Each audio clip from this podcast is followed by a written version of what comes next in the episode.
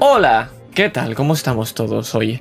Como podemos ver, está la intro y todo correcto, así que, sorprendentemente, vamos a empezar directamente con las presentaciones. Y hoy solamente hay que presentar a una persona. Iván, ¿qué tal? ¿Cómo estás?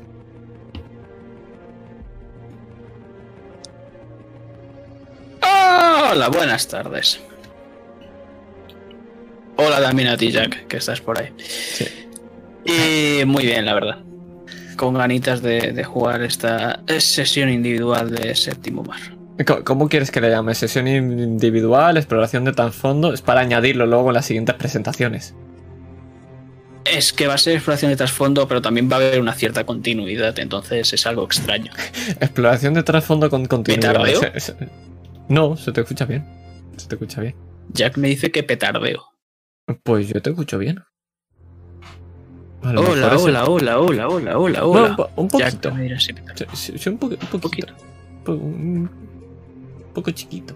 Y nada, y hola Jack también, aunque hoy no lo vamos a presentar, pero está en el chat, porque hoy es una sesión individual. Si escucháis ruido en mi casa como una aspiradora, es que efectivamente están aspirando la casa. Para tenerlo en cuenta. Al menos no sé, a las 9 de la noche. Sí, al menos no es a las 9 de la noche o a las 11, que esas peores han visto. Antes estábamos jugando al Just Dance, ahora ya no. Estamos haciendo los 5 minutos estos de. Claro, porque como ahora. Ahora no está Jack para que hablar y tal, pues tenemos que rellenar esos 5 minutos de mierda que se ponen aquí, que todo el mundo pasa, pues hay que rellenarlos de alguna manera. Y nada, eh, yo soy eh, Diodoro Di Rosa, soy que, interpretado por Adrián, no al revés, pero. Pero sí que vamos a jugar hoy. Cuéntanos. ¿Por qué estoy aquí solo y no tenemos a Jack? ¿Lo hemos odiado? ¿Lo han cancelado por fin y lo hemos echado? Ojalá no caerá nunca esa breva. Si no se canceló en un asunto personal, no se va a cancelar nunca.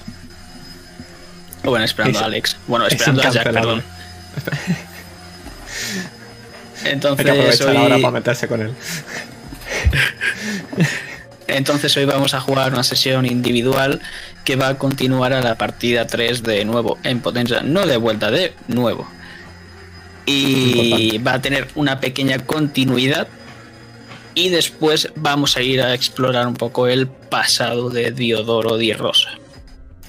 El cual no es Echi para absolutamente nada, como podéis ver en mi persona. Nada, nada, nada. nada. De vuelta en potencia. Eh, claro, buena sesión. Eh, lo siento, esto, esto es como los. como los elfitos terroristas. Es que, es que se va a quedar así, es lo que hay. Eh, pues nada. Comentarte. No he hecho resumen porque me parecía un poco estúpido hacer dos resúmenes.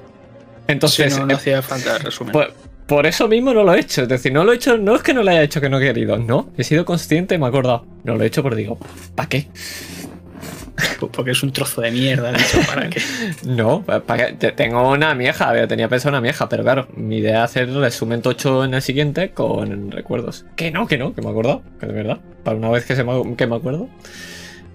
Y nada, ya hemos hecho tres minutos sé, y medio de, de, de paja, como dice Lali. Esto es paja, así que eh, los argentinos dicen paja para absolutamente todo, es increíble. Ya nos meteremos y me cancelarán por ello en algún momento. Pero, pero, pero, pero, antes de eso, ¿qué tienes que decirme, señor Master? que si llaman todo a. Nada dentro intro.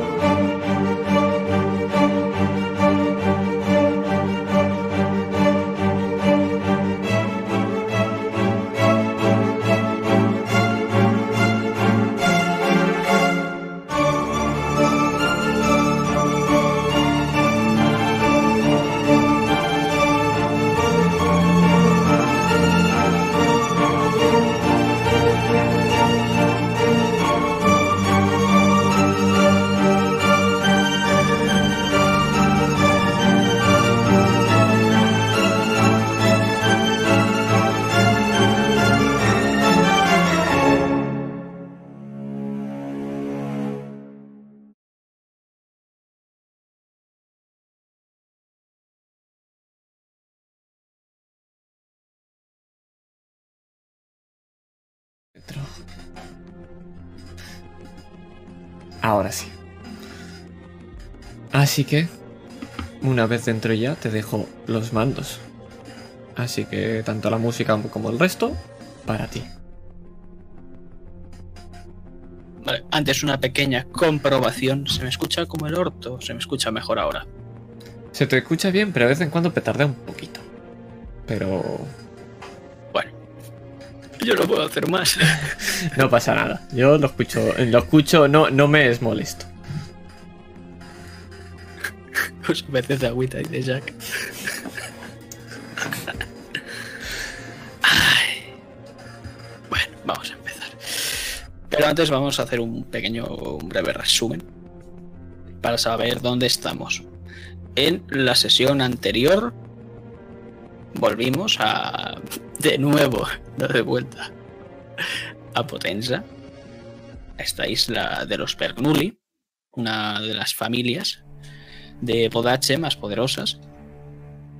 Y bueno, ocurrieron varias cosas, pero al final lo más importante es cómo seguimos a Diodoro en busca de del joven Bernoulli, de Vincenzo, que estaba en su, en su casa, no, estaba en casa de Baldovino, Bertoli, y estaba leyendo una carta que iba dirigida al propio Bernoulli, en el cual decían que sabían dónde estaba Gina y que en cualquier momento le daba la orden el Bernoulli y la irían a cazar.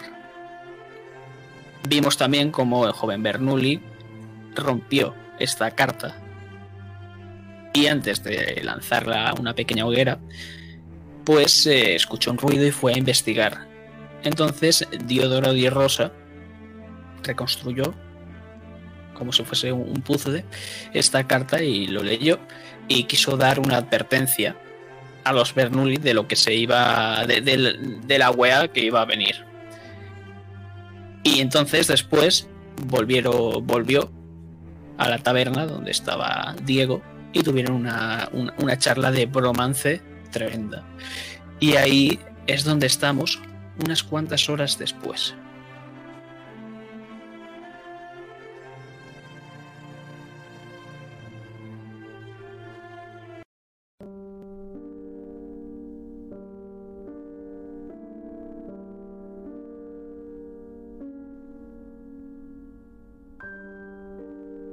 Porque es de noche, Diodoro. Y es que no puedes dejar de dar vueltas a tu cabeza. Hay un pensamiento que no para de rondar. Y es esa maldita gema, que podemos verla como está entre tus dedos, estás jugando con ella. ¿Qué estás pensando? En lo mismo que pienso todas las noches. En si este plan merece la pena. Porque sí, a pesar de lo convencido que está Rosa, no es que esté convencido, es que se convence cada noche. Y sus últimos y sus primeros pensamientos se dedican a lo mismo. A la ciudad de Rosa, a su padre, a Gina, a ese bosque, a todo lo que ha ocurrido en el mar y en la tierra. Y por supuesto a lo que ocurrió el día de la danza del agua. A ese paso más, a esa gema. Pero sí, merece la pena.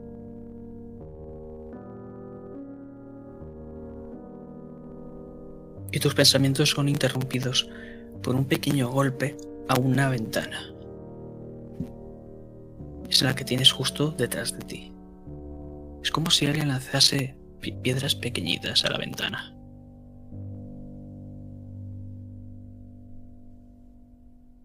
Me asomo, sin miedo a ninguno. Espero. Cuento las piedras y cuento uno, dos. Y en la tercera, cuando la abro, cojo la piedra con la mano. Y miro quién hay abajo.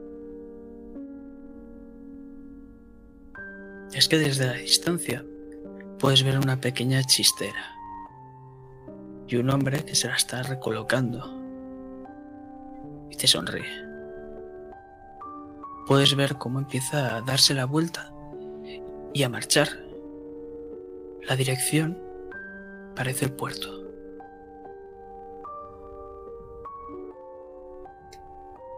Sonrío y acepto esa invitación. Cojo mi propio sombrero y gabardina y salgo por la puerta. No sin antes tirar antes esa misma piedra hacia abajo de nuevo. Y cuando la tiras, puedes ver que en las yemas de tus dedos se ha quedado algo rojizo que ahora está un tanto espeso y caliente. Parece sangre. Lo huelo y si es necesario lo saboreo. Y efectivamente, es sangre. Pero bueno, ya has visto a este hombre utilizar su sangre antes.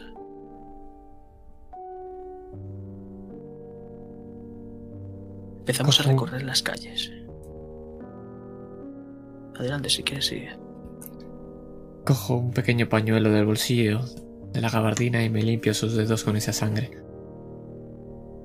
Y cojo esa pequeña sangre, ese pequeño papel y con un cuchillo voy a recortarlo y voy a, cuando, en cuanto pueda, quemar ese pequeño papel en una de las antorchas de la calle para que esa sangre no esté dentro de mí o la aporte encima de mi cuerpo. No es que pueda hacerme a nada, pero esa gente es de la que menos me fío.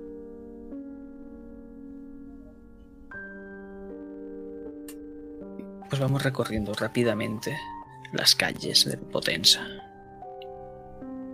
porque no nos interesa ahora mismo, porque todo está muy oscuro, prácticamente no hay nadie en la calle, solo esa especie de guardia personal de los Bernoulli que de vez en cuando van vigilando las inmediaciones.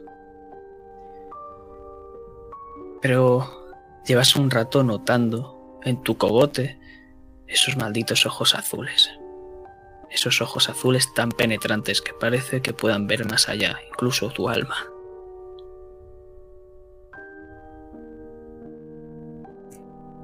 Desde que hemos vuelto estás un poco más inquieto.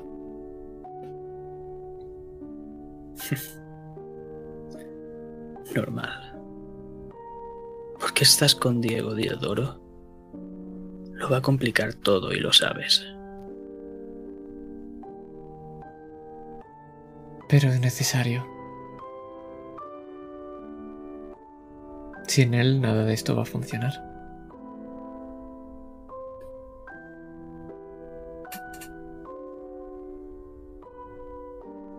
¿Cómo puedes estar tan seguro de ello?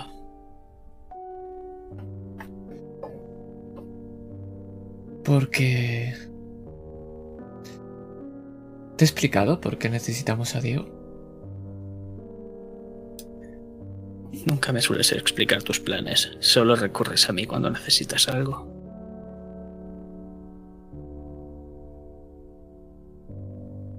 Compañero. Necesitamos compañeros. Y Dios tiene algo que yo antes tenía. Algo que sin eso no vamos a poder continuar. Y si no lo tengo yo, necesitamos a alguien que sí lo vaya a tener y no lo pierda.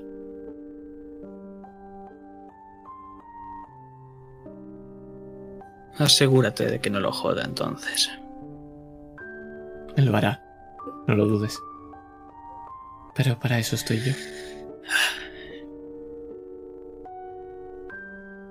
Se pasa su mano por la melena, completamente blanca, peinándose. Recuerdas lo que te dije, ¿no? Espero que cumplas tu promesa, Diodoro. Cada uno de mis días. Sabes que perfectamente que cumplo todo lo que prometo. O alguna vez te falla. Eso dicen todos al principio, Diodoro. Hay promesas que son difíciles de cumplir. Y nunca se ha cumplido una como esta.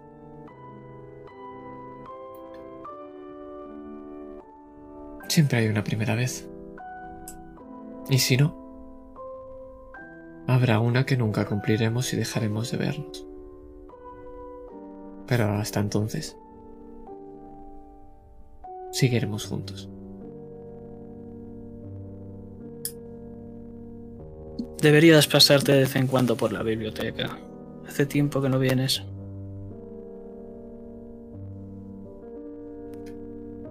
¿Qué te apetece estar un rato a solas entre tantos libros? ¿O eso todos esos mensajes crípticos que nunca quieres explicarme por qué? Puede que ambos. Y los ojos desaparecen. Hay que decir que con Diego las charlas son un poco más rápidas, también más estúpidas. Me coloco bien la chistera y vuelvo a avanzar, entre la oscuridad de las calles.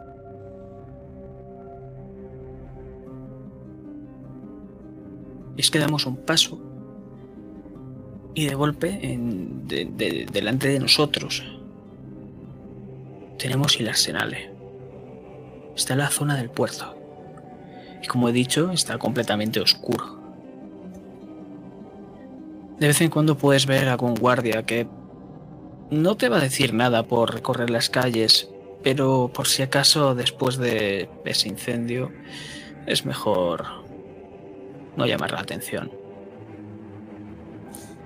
Y bueno, sabes más o menos dónde está el arsenal. O sea que te vas adentrando por el puerto y puedes ver el, de todos los tamaños un montón de barcos. Algunos inmensos, algunos más pequeños. Pero eso no nos importa, nos importa en ese camino, en los muelles, en el puerto, que es completamente de madera. Y a ambos lados tiene agua. Y al final del todo podemos ver una grande puerta. Debe tener cuatro metros por lo menos. Y está rodeada de murallas. Estas murallas son de 9 metros de altura. Y tiene algunos huecos que cumplen una función de, de ventana. Eres un hombre avispado, o sea que puedes calcular por la iluminación que se va moviendo. Primero sabes que son antorchas que portan gente de dentro. Y puedes calcular más o menos cuánto tiempo tardan en pasar de un lado a otro. También puedes ver que suelen hacer lo mismo. Suelen recorrer unos cuantos metros, se paran en una de estas ventanas y un mosquete asoma, vigilando. Después se retira y sigue haciendo su caminata.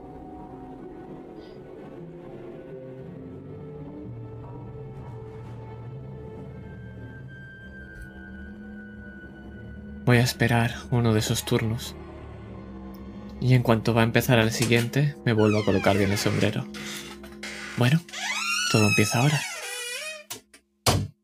Saco un cuchillo y le ato una pequeña cuerda. Y lo que voy a hacer es empezar a escalar. Mi dirección es exactamente donde se asoma ese mosquete porque todo el mundo mira siempre alrededor y nunca debajo. Y justo Y es que podemos ver cómo esas, ese mosquete asoma y está a punto de darle a tu pequeño sombrero. Pero es que, como has dicho, no mira hacia abajo. O sea que no se percata que estás ahí. Y después de un par de barridos, ves cómo vuelve lentamente hacia adentro. Me subo arriba, cierro los ojos y lo único que hago es esperar a que me ilumine la parte derecha de la cara, igual cuando una luz te impacta, porque sé que es cuando se está acercando el siguiente guardia, y hasta que no vea esa pequeña luz, no voy a empezar a moverme hacia adentro. Sé que cuanto más justo vaya entre cambios, menos probabilidad hay que me encuentre más tiempo de maniobra. Respiro y cuento. Cuando llego a 5, entro por esa puerta. Es que, ¿ves? Porque creo que nunca has estado aquí, si no, corrígeme. Pero lo que ves dentro es un lugar inmenso.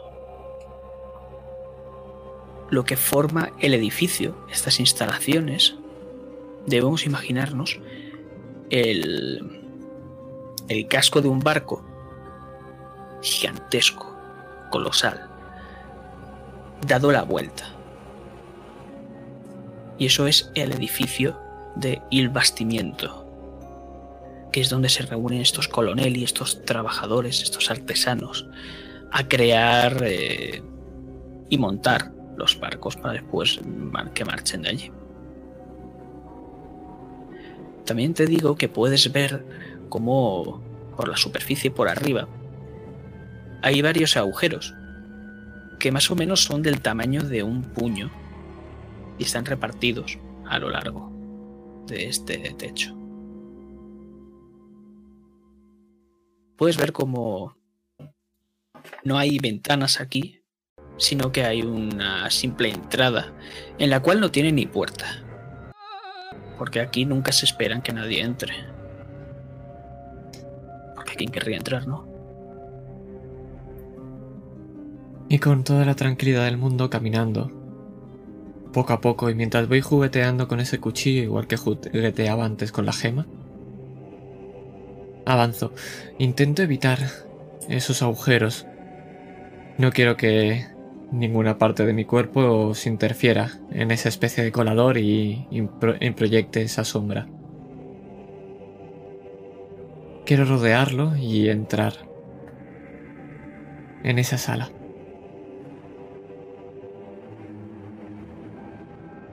Quiero fijarme mientras camino en ese enorme casco de barco y llegar a adivinar dónde debería estar esa nave que partió. Encontrar de dónde salió o dónde debería estar amarrada, aunque ahora ya no lo está.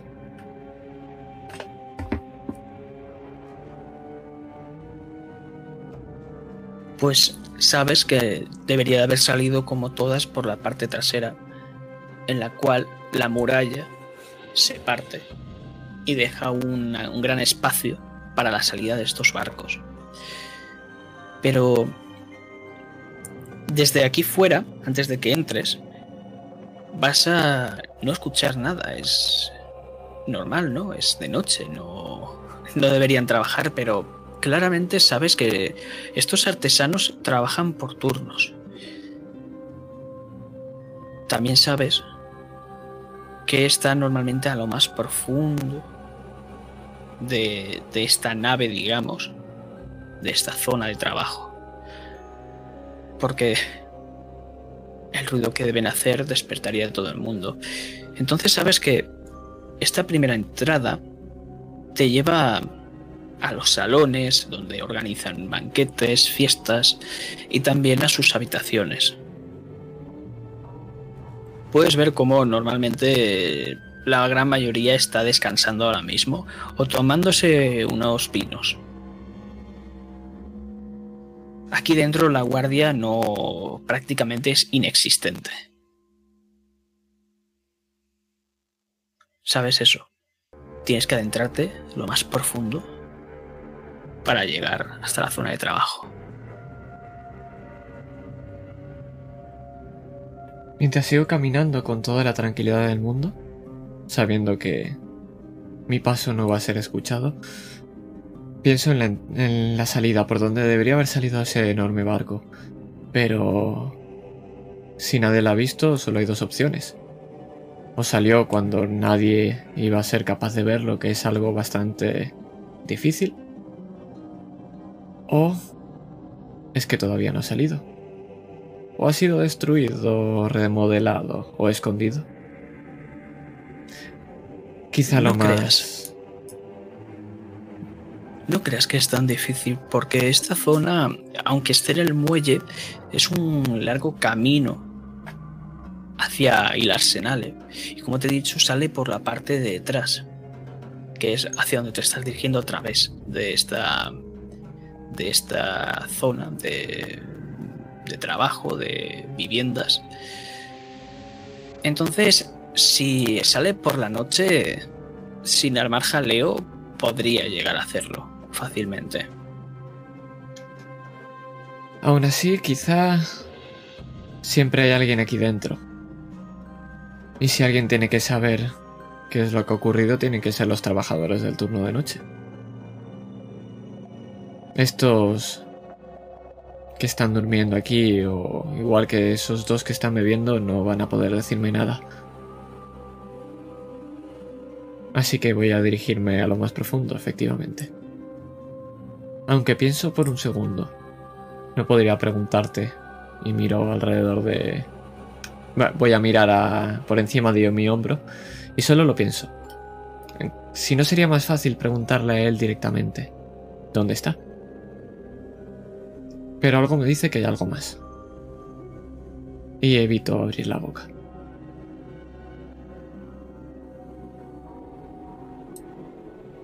Pues algo que es bastante curioso que sorprende bastante es que en el techo ahora mismo no ves esos agujeros que antes podías ver fuera.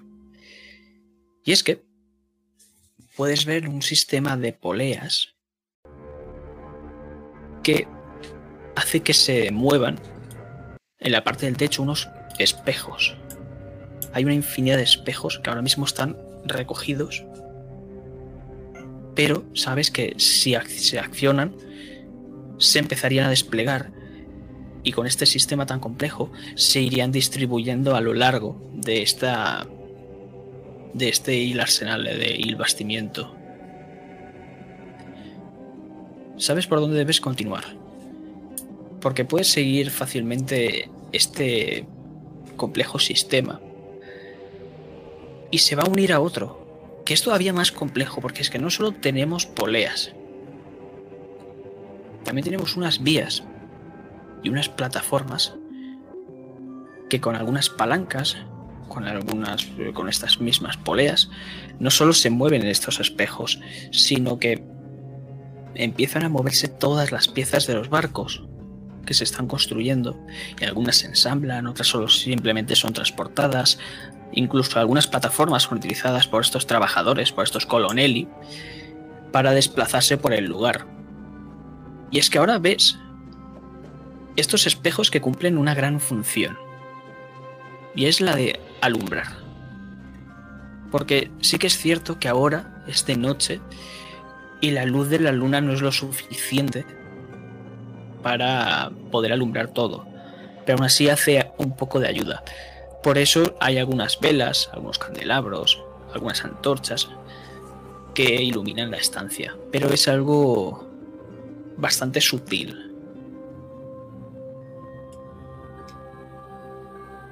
Lo mira con curiosidad, con gran curiosidad. Miro esa cuerda, parece que si moviera este espejo un poquito hacia la izquierda, podría entrever que se están hablando esos dos trabajadores. Pero a lo mejor esa luz les incide en la cara, prefiero no tocarlo. Aunque estoy tentado por la simple curiosidad de cómo podría desplegar yo todo este mecanismo. No es lo lógico ni lo voy a hacer, pero en mi cabeza está todo el rato pensando en cómo se moverían esos espejos, dónde alumbrarían, y en mi propia cabeza estoy montando como si fuera yo el director de una orquesta donde podría ir alumbrando cada uno de mis pasos.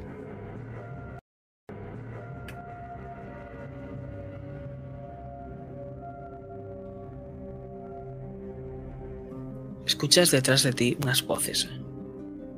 ¿Qué haces? Voy a dar el último paso y es cuando escucho las voces y antes de tocar el suelo con el talón, me quedo quieto completamente y escucho. Se dirigen hacia mí. Efectivamente. Pero bueno, tienes un sistema aquí que pueden llevarte a cualquier parte, ¿no? Doy tres pasos a la izquierda y una de las cuerdas la estiro de ella. Y empiezo a desplazarme, justo cuando ese espejo empieza a moverse hacia el lado. Lo que quiero hacer es montarme detrás de ese espejo.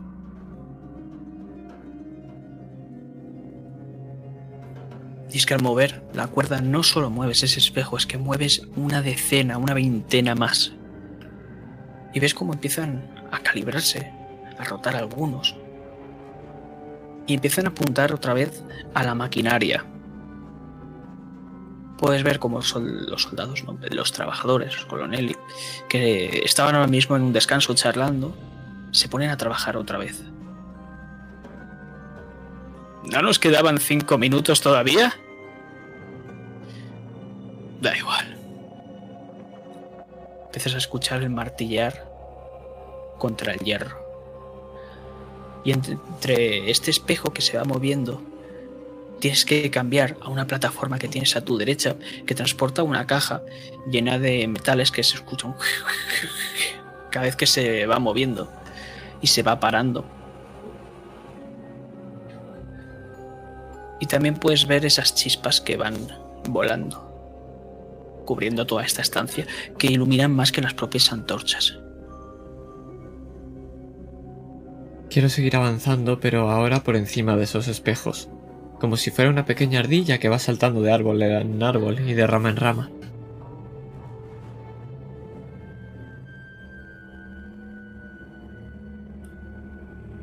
Vamos viendo cómo vas yendo de un lugar a otro.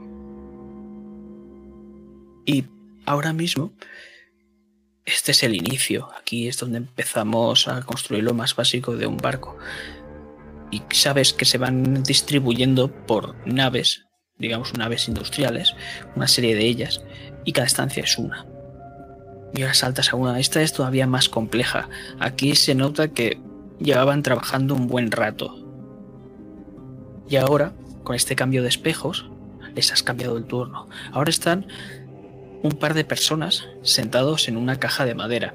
Están comiéndose una especie de bollo. ¿Vas a continuar o te vas a quedar ahí? No, voy a esperar. Voy a esperar y voy a escuchar lo que están hablando. Y lo que voy a hacer es que... Yo voy a ser el director de la orquesta. Y cuando yo decida voy a cambiar el turno de nuevo. Pero de momento tienen el tiempo libre, eso decidido. Y me siento acostado en uno de esos espejos. El, que, el mismo que está alumbrando ahora mismo a estos que están comiendo. Es que a lo lejos, en otra de estas plataformas, puedes ver esa melena blanca. Como está mirando absorto viendo lo que estás haciendo, simplemente disfrutando del espectáculo. Es que puedes hablar esta, a esta gente hablando. ¿Has escuchado eso de la antigua capitana? Sí, es la Orrela, la antigua capitana, ya sabes, de la parca. El otro hombre se queda absorto en, esta explicación porque no tiene ni idea de lo que está hablando. Es que sabes que había una antigua capitana Diodoro, esta tal Ornella. Era la capitana de la parca hasta que se acerca un poco más a él y deja el bollo a su lado. Hasta que se supone que murió de un infarto en su propio camarote. Mira a ambos lados y empieza a sudar un poco. Pero cuando volvieron aquí, de esto hace ya siete años, no parecía un infarto. Murió en alta mar, o sea que arrojaron el cuerpo como es la costumbre.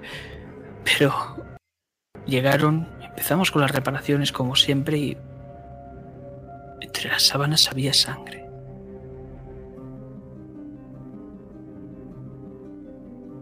no sé qué pasó, pero después de eso se tomó el relevo a esta capitana Ornella y pasó a ser la capitana Lorela.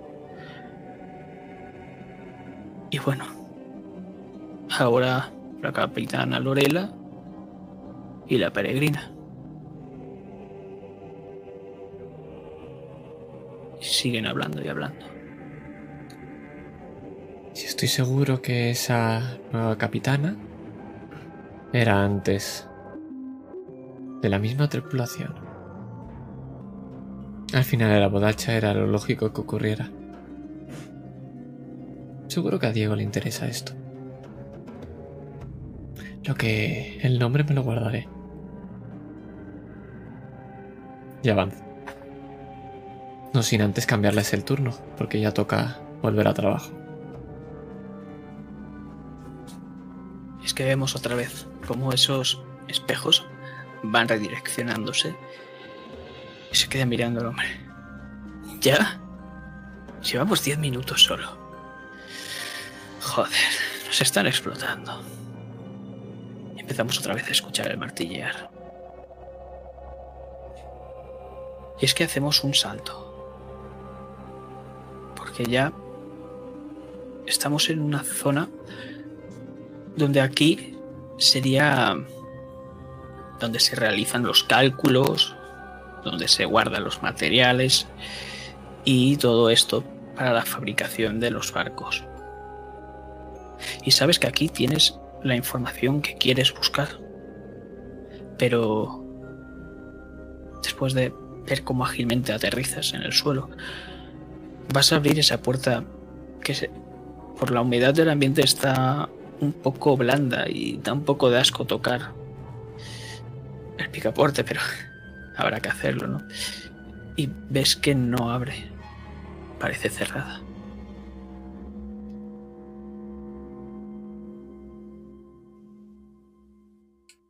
Vaya, el primer contratiempo.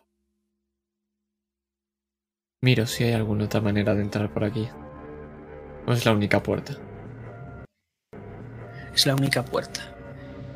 Pero sabes que de vez en cuando esta zona es más importante que las demás. Y bueno, de vez en cuando pasa algún que otro vigilante. Y puedes escucharlo. Puedes escucharlo desde lejos, no por sus pisadas, sino por ese tintineo. Cling, cling, cling, cling. De ese montón de llaves. Y es que cuando ese tintineo se acerque, va a escuchar un golpe en la puerta bastante fuerte, con la intención de que lo atraiga. Me voy a esconder. Voy a intentar subir al techo a una de esas vigas. Y lo único que voy a dejar va a ser mi sombrero en el suelo. Justo delante de esa puerta donde quiero entrar.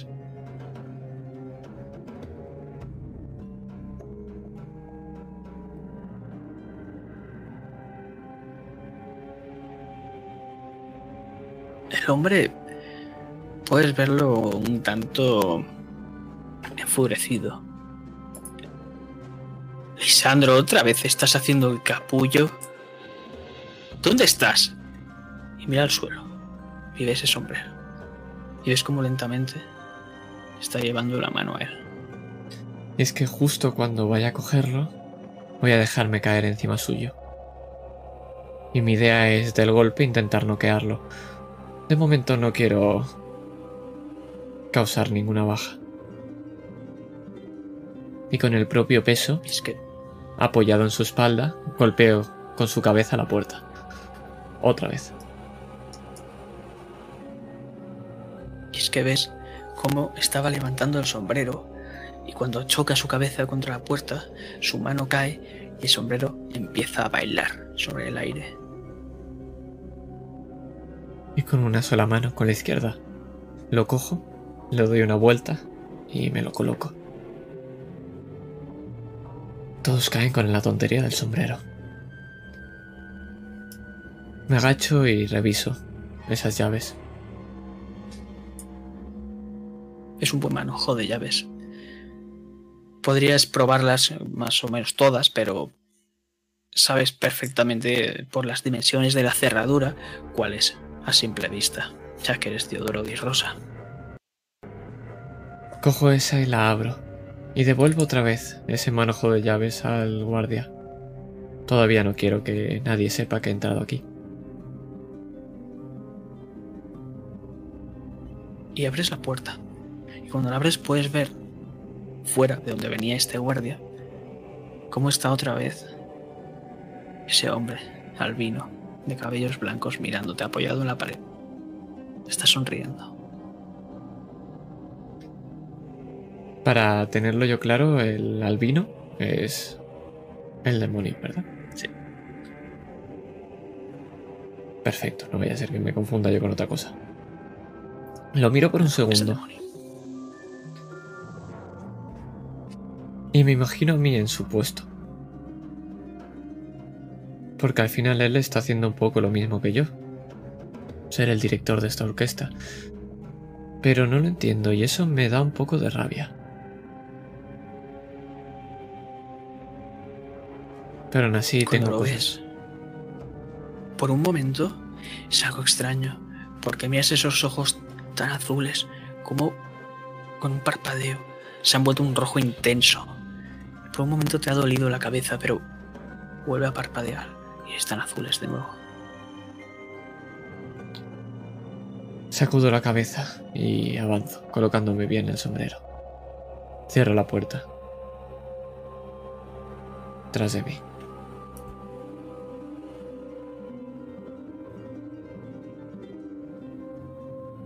Podemos ver una gran sala, una gran sala llena de mesas y llena de papeles. Es algo inmenso. Aquí debe haber una gran cantidad de información que la gente de la isla no tiene que tener ni idea que existe. Ya sea de propios cálculos para crear estos barcos, a cantidades de dinero, hay de todo. No está prácticamente nada iluminada esta sala. Solo hay una pequeña vela que está al lado de una mesa y hay una persona sentada. Parece que está escribiendo algo. En silencio, completo silencio. No parece que se haya enterado de ese golpe, ya que como te he dicho, este lugar es muy grande.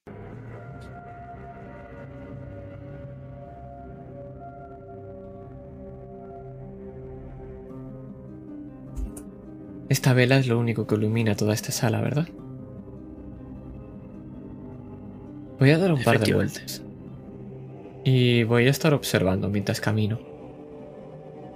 Hay miles de papeles con información que ni me importa, pero le voy a seguir echando un vistazo.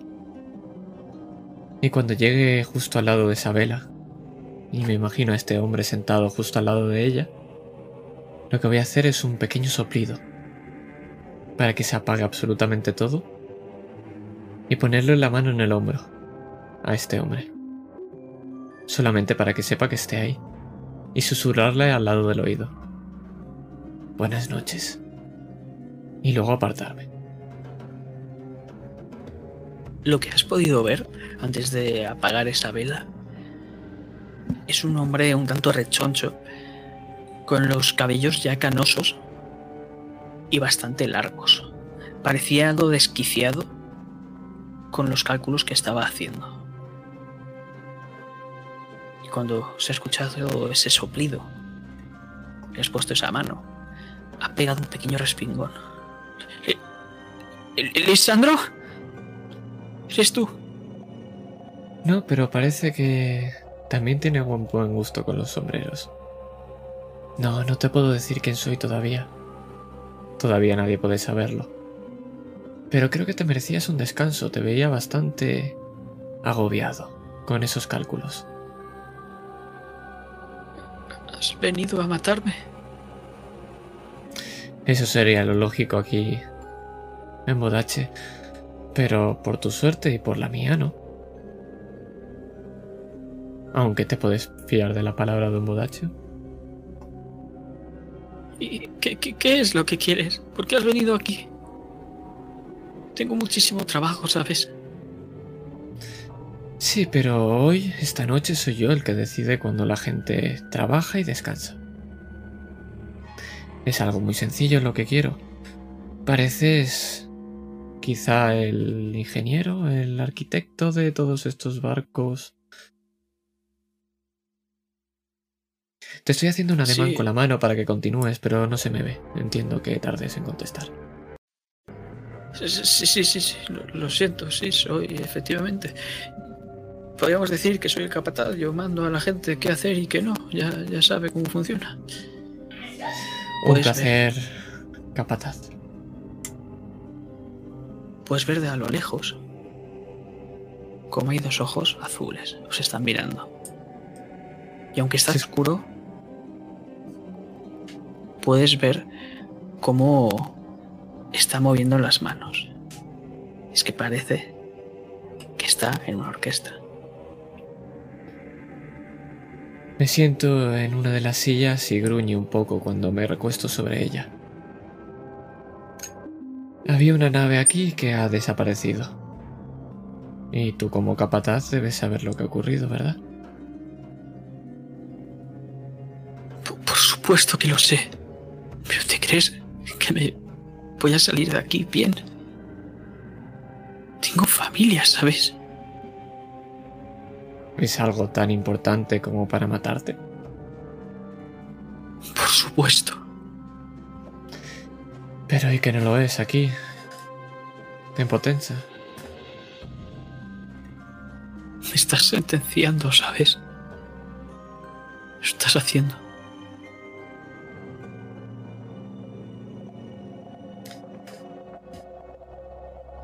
Una vida por... Algo que podrían llegar a hacer con esa nave y podrían acabar con más.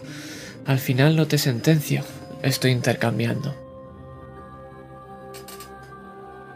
Eres un maldito monstruo. Empieza a palpar la mesa, buscando una pequeña cerilla. Pero no la encuentra. Es porque la enciendo yo. Y cuando la enciendo, solo se me ve la parte de atrás. Y la coloco. Y lo único que puede ver ahora mismo, desde mi espalda, es mi silueta. Como llevo esa gabardina y esa... Y esa chistera. Pero toda mi cara y mi cuerpo ahora mismo es oscuridad absoluta. Y me acerco un poco a él. Poniendo las manos encima de la mesa.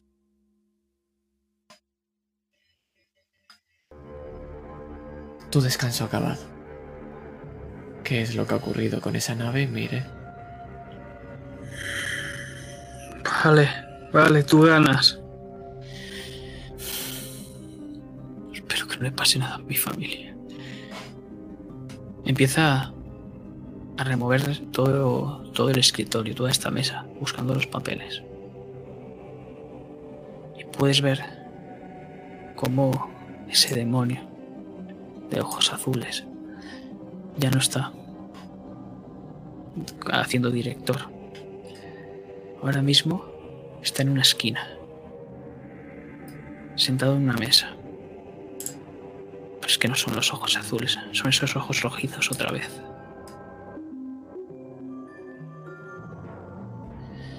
Vale, ya lo tengo.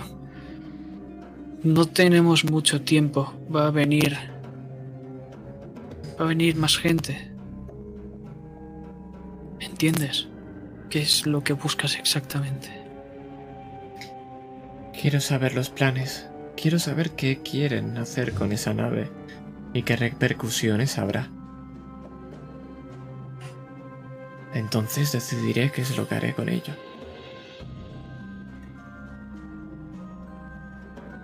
No sabes con quién estás jugando. No lo sé. Exactamente. Pero de momento ellos tampoco. Empezamos a ver cómo va pasando hojas por encima de la mesa, hacia su derecha. Y vas viendo varios bocetos del barco. Hay un montón. Hay algunas partes, algunos que es directamente todo, toda la santa entera, todo el barco. Y puedes ver la escala a la que está hecha. Y es que este barco Es muy grande, es colosal. Vas pasando, va pasando este hombre más y más y más hojas. Y ahora puedes ver cómo hay un montón de pequeños agujeros a ambos lados del barco. Hay una hoja que te enseña unos y otra a otros. Y es que son muchísimos. Sabes que ahí van los cañones. Mira.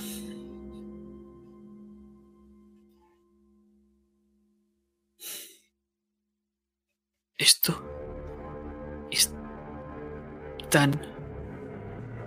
Pero... que tan peligroso que no se muestra el nombre del comprador. Te pasa una hoja, pero ves estas cantidades absurdas de dinero. ¿Quién crees que puede hacer algo así?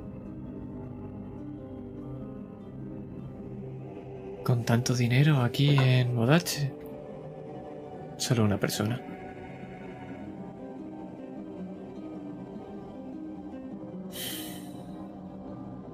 No va a acabar bien esto, chaval. No va a acabar nada bien. Ni para mí ni para ti. Te lo estoy avisando. Pero... Ahora piénsalo.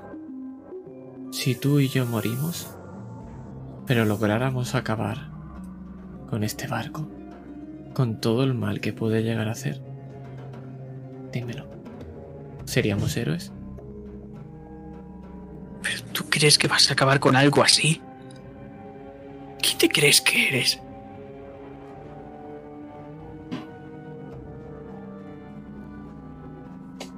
¿Te suena el nombre de Rosa? No sé quién es ese Rosa. No lo he escuchado en mi vida. Eso es porque todavía no conoces de mí. Pero tienes el honor de ser el primero. Como sea, Rosa. Mira. Te enseño otra vez esos cañones. Ahora es simplemente un cañón. Está hecho un boceto de uno de ellos.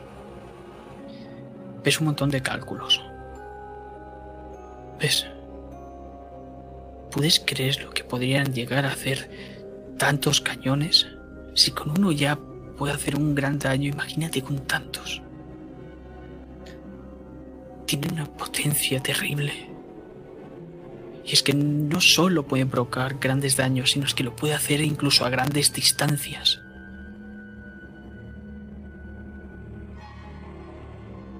Entonces tenemos un arma de destrucción masiva que se ha perdido. No se ha perdido.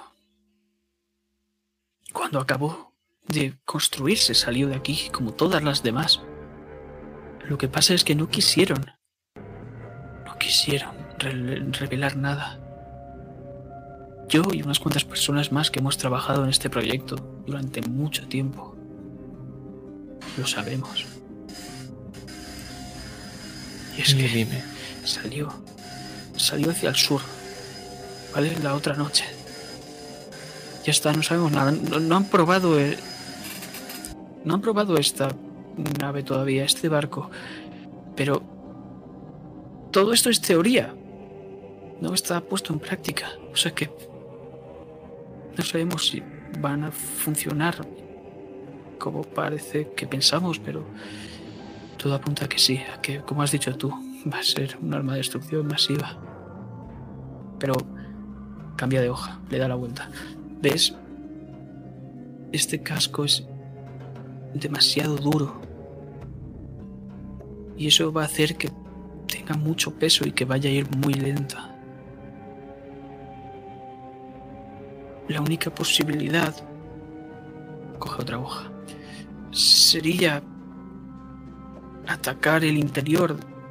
De alguna forma es lo más frágil. Pero no se podría. deberías acercarte mucho. No puedes. Lo primero que debes de saber de Rosa es que para él lo imposible no existe. Tan solo será improbable. Pero la posibilidad sigue existiendo. Dime una última cosa, señor Capataz. ¿Con eso en el mar? A pesar de que estés vivo, ¿duermes tranquilo por las noches? Sabiendo que tú, tu mano y la de unos pocos más, han hecho esto. Por supuesto que no, pero ¿qué querías que hiciera? Somos coloneli. Trabajamos en esto. Si nos trae a alguien unas cantidades así de dinero, no podemos decirle que no, porque nos van a arrojar a los canales de Gligeti y van a poner a otros. Lo más seguro es que sean peores que yo. Te entiendo. Y eso es lo que hay que intentar cambiar. Pero de momento... Gracias por la información, señor Capataz. Espera. Te toca el hombro antes de que te vayas. Mira, como te he dicho antes, estos son solo números. Pero si no nos hemos equivocado, cada vez que disparen, va a ser tal la potencia que se va a desequilibrar el barco. O sea que no van a poder disparar muy seguido, ¿entiendes? Entonces una única onda nada y ahí está la oportunidad. Serán unas cuantas. Recuerda que disparan a unas distancias absurdas. ¿Y si se coordinaran los disparos para tumbar completamente el barco? Fíjate, y ella señala. Toda esta banda está disparando, el retroceso va hacia la izquierda, pero ¿y si los cañones del otro lado disparan hacia adentro? Solo habría que entrar. Tal vez, pero... Ya te he dicho que no es tan fácil entrar. No es ni de lejos. Cuando hacer algo así ha sido algo fácil. Dime, ¿es justo que ese arma esté en el mar? No hay muchas cosas justas en este mundo, Rosa. Y menos en este reino. Entonces Pero habrá tengo que, que seguir trabajando. Debo seguir viviendo. Porque si no está uno, estará otro en el poder. Y nosotros vamos a seguir igual. Porque todo el mundo aquí es un desgraciado. Tú, yo y todos. Eso es lo único que no te lo puedo negar. En dos días ve a la iglesia. Habrá suficiente dinero como para reconstruir una familia y algo que sobre. Depende de ti decidir si quieres continuar en esto o no. Tonterías. ¿Pretendes que escape de un príncipe? No pretendo que trabajes con un nuevo príncipe. Uno que él todavía ni siquiera lo sabe que lo va a ser.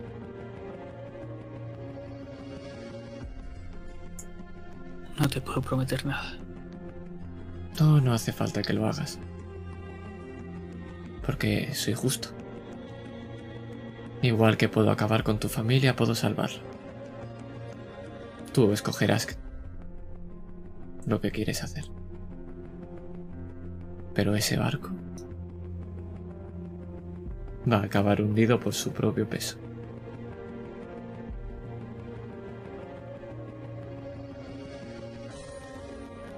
Vemos cómo empiezas a marcharte. No sin antes hacer una pequeña pausa porque estás escuchando cómo ese hombre de fuera se está volviendo a levantar y está mirando a ambos lados. No sabe qué es lo que ha pasado, pero simplemente se ajusta el cinturón y sigue caminando. Y nos alejamos viendo esos ojos rojos, cómo vuelven a tornarse azules. Mientras este hombre sentado, anciano ya, se lleva las manos a la cabeza. Otra vez.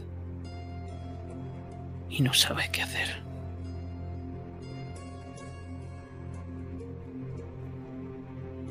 Pero salir de aquí es bastante fácil. Podrías hacerlo desde atrás incluso. Estás bastante cerca. O podrías hacerlo hecho y ya está. Eso no nos importa. Lo que importa es que vamos a ver a un rosa volviendo a saltar la muralla hacia abajo. Y escuchas piedras, como son lanzadas al mar. Me dirijo directo a ese ruido.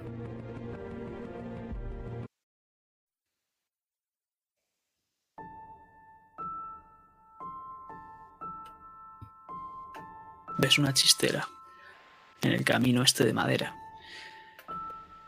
Cómo está apoyada. Y hay un hombre que va con una especie de traje oscuro. Tiene un, un bastón a su lado de marfil con una bola de metal. Es plateada. La tiene a su derecha.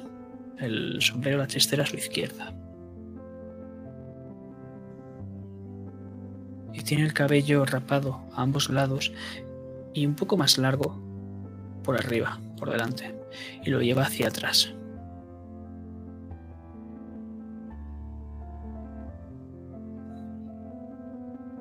¿Ha servido de algo? Eso no dependerá de mí, dependerá de él.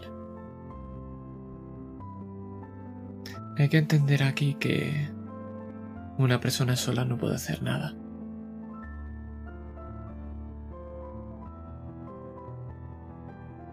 Y por eso estoy aquí. Porque solo no puedo hacer nada. Te mira, de arriba abajo. ¿Dónde tienes la gema?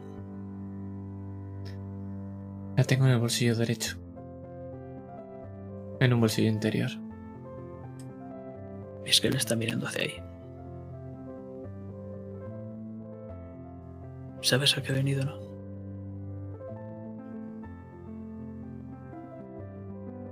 Los tuyos siempre me desconcertáis. Podéis estar en cualquier parte prácticamente, pero todo a cambio del propio dolor.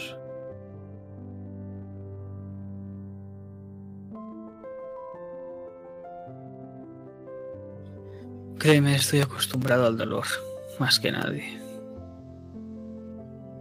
Es por eso que te necesito. Es la primera vez que alguien viene a buscarme a mí y, y no es al contrario. Ese día, cuando acabaste con Maldovino,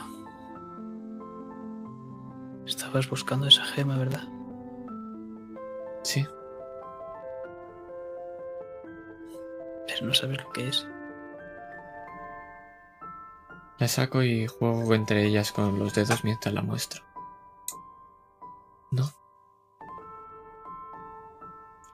Quiero hacer pensar que sí. Y es que no tienes idea de lo que tienes entre las manos, del valor que tiene. Al final esto depende del valor que le quieras dar. Y para la que lo necesito, es como una joya más.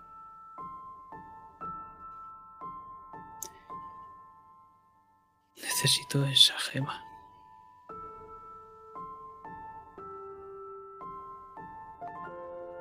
¿Cómo te llamas? Lucian, Rosa.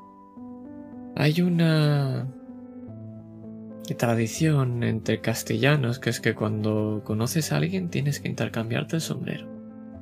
Y le ofrezo mi, mi chistera.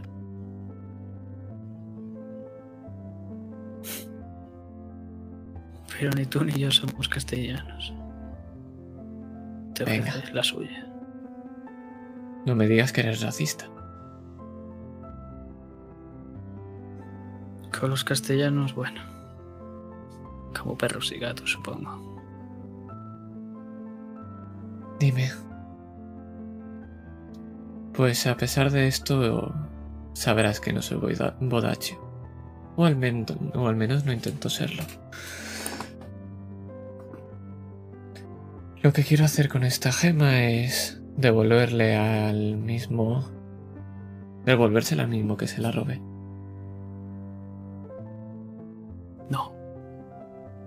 No puedes hacerlo.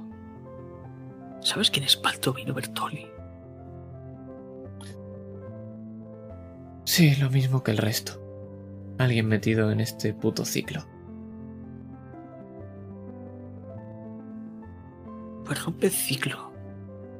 Libera las aguas, pero no pongas a otro igual. Entonces, ¿qué es lo que debería hacer?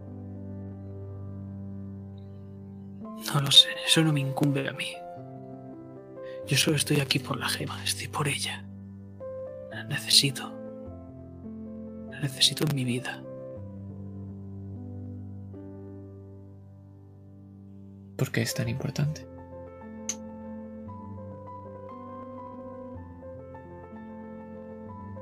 Ella me salvó hace tiempo, cuando era pequeño. Cambió la vida, sin ella no estaría aquí. Y por culpa de esta maldita mierda, se remanga. Es un brazo maquillado, pero consigues ver esas marcas de cicatrices.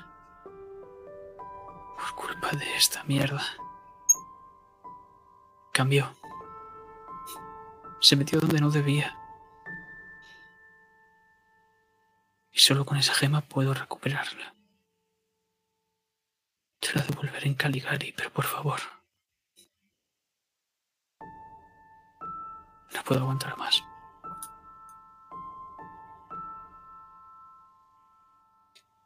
¿Cómo es su nombre?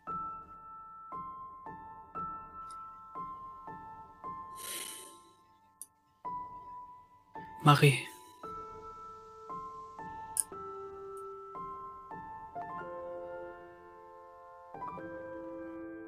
Levanto. Me coloco bien su sombrero.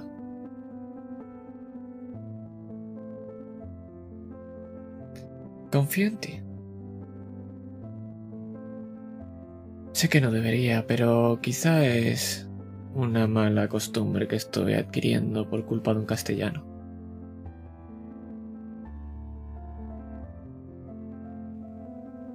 ¿Estás seguro de esto? ¿No tenías planes?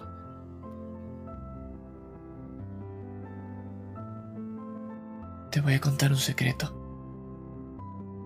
Y es que la gran mayoría de planes salen sobre la marcha. Lo único importante no es lo que puedas llegar a hacer o estar por delante de nadie. Es simplemente hacer lo que nadie más puede hacer.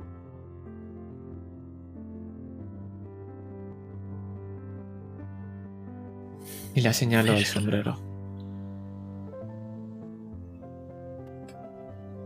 Y cuando mire hacia el sombrero, lo que puede ver es que justo en el fondo de mi sombrero está la gema.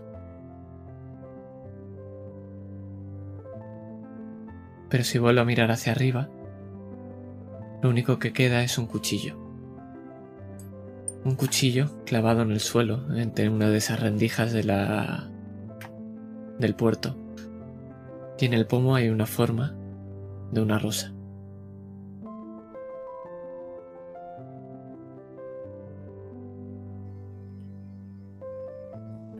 Zanasis me habló de ti.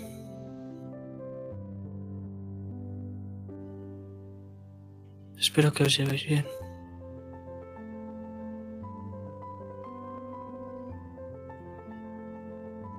Se levanta. Se sacude las ropas. Se acerca al sombrero. ¿Me permites? Asiento. coge y le da la vuelta. Ves cómo se muerde el pulgar. Sale un poco de sangre, un hilillo. Y dibuja algo dentro. Toca esa marca si alguna vez me necesitas. Teodoro Di Rosa. Te sonríe. Y ves cómo coge el pulgar y hace una elipse.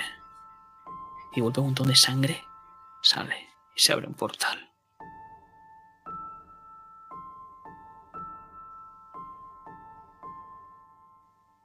Sé feliz con ella. Seguro que todo no será igual que antes, pero intenta que lo sea.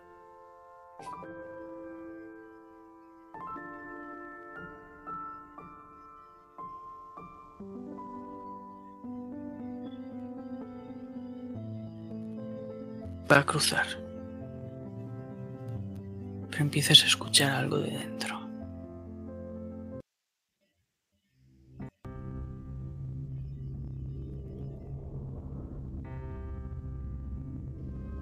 Gritos, gritos de dolor. Gritos de horror. Sangre desbordándose hacia afuera haciendo que des un paso o dos incluso hacia atrás. Y ves cómo extiende la mano Lucian hacia ti. Pero algo lo agarra y lo mete hacia adentro. Ves cómo cae rodando esa gema delante de ti. Y él empieza a llorar, empiezan a salir lágrimas y está intentando forzar, intenta alcanzarla, pero no puede. El portal se cierra. Y cae todo, toda esa sangre de golpe al suelo, haciendo que ese diamante se mueva hacia ti, hasta tus pies. El último movimiento si se me ha permitido, es lanzar uno de sus cuchillos. Quería que traspasara ese lugar, el mismo que estaba en el suelo. Efectivamente, ha sido así. Has escuchado algo sollozar de dolor. Ha sido un gemido, no sabes si placentero. Puede que sí.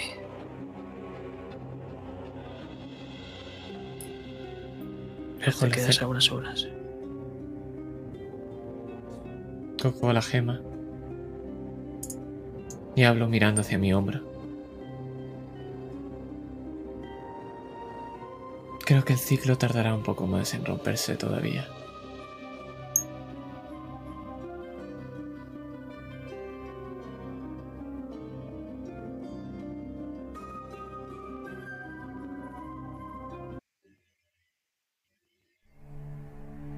Que vemos cómo te enfundas esa chistera otra vez. Y cuando lo haces, ahora vemos repentinamente cómo te estás quitando y la estás colgando. Estamos otra vez en la taberna. Estamos en tu habitación. Diego, no sé si está en la misma o puede que esté en otra. Seguramente en otra por cómo es. He evitado escuchar mucho. Sé que en cuanto puede mete a alguna mujer en esa habitación y no quiero... No, de momento no voy a picar a explicarle nada de esto. Sobre todo porque me empezará a hablar de remos y no me apetece. Es que todavía es muy temprano. Deben ser las 4 de la mañana. Es que ahora mismo te imagino sentado. Y otra vez jugando entre tus dedos con este diamante.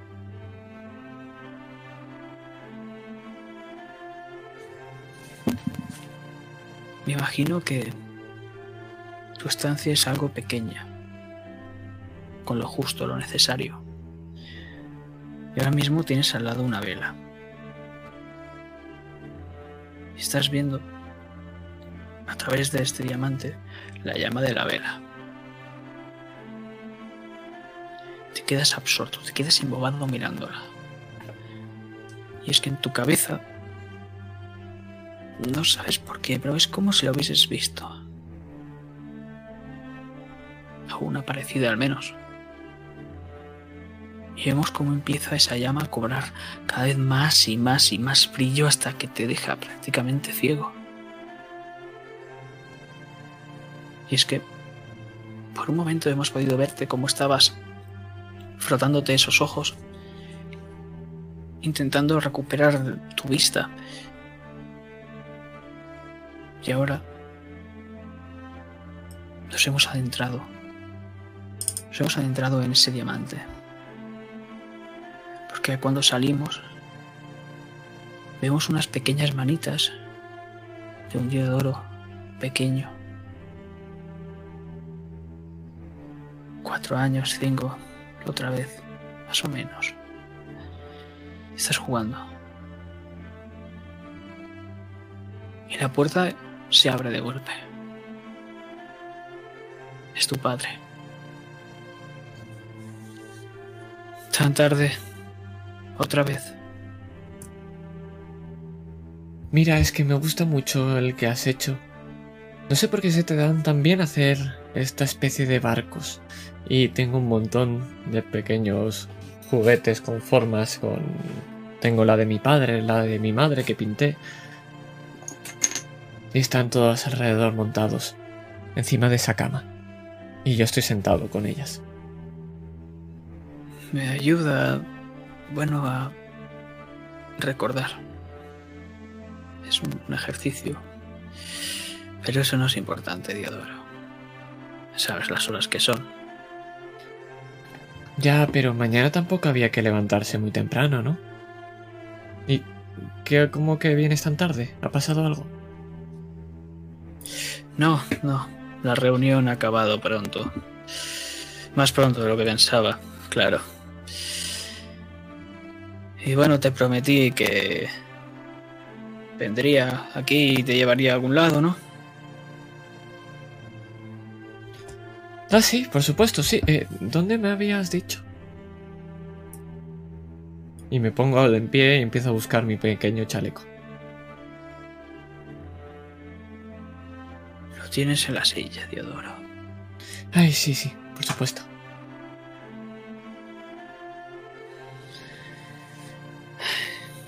Te voy a llevar detrás de casa. Creo que nunca te he enseñado Nunca te he enseñado las estrellas desde ahí. Es algo no, que, que hice con tu madre hace mucho. Ah, sí, a ella le gustaba. Le encantaba. Entonces vamos a verlas. ¿Tenía alguna favorita? Y lo cojo del brazo y empiezo a estirar de él. Sí. Pero ya no lo recuerdo, Diodoro.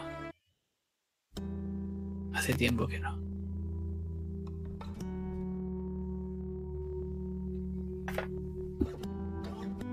Vemos a tu padre, completamente sentado, con las piernas cruzadas, y tú estás en su regado. Entre tú y las estrellas, que esta noche es increíble, es bonita, es preciosa. No hay ni una sola nube que las tape se ven perfectamente. Pues entre ellas y tú está esta gema. Puedes ver cómo está girándola alrededor. Y ves como cuando la gira es como si estas estrellas del cielo estuviesen danzando dentro de la gema.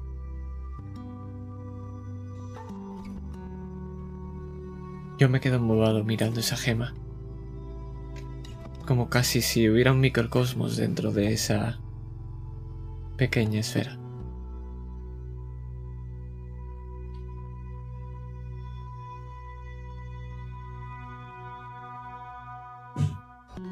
Mira, pequeño. Sé que no has tenido una madre durante todo este tiempo. Y sé que quieres que esté contigo, pero decirlo. Voy a tener que salir pronto. Volveré a casa, pero tal vez esté un tiempo sin venir y será una ida y una vuelta. Pero no te quedarás solo. Tienes al resto del servicio contigo y sabes que te cuidarán como si lo hiciese yo incluso mejor, ¿no? Lo cojo y cojo con las pequeñas manitas sus manos que están rodeando esa gema por la que está mirando para sostenerla con él. No pasa nada, papá, sé que siempre vuelves. Y sí, sí que... Es un poco difícil echar de menos a alguien que no conoces. Pero... Soy feliz contigo. No necesito a mamá. Contigo tengo suficiente.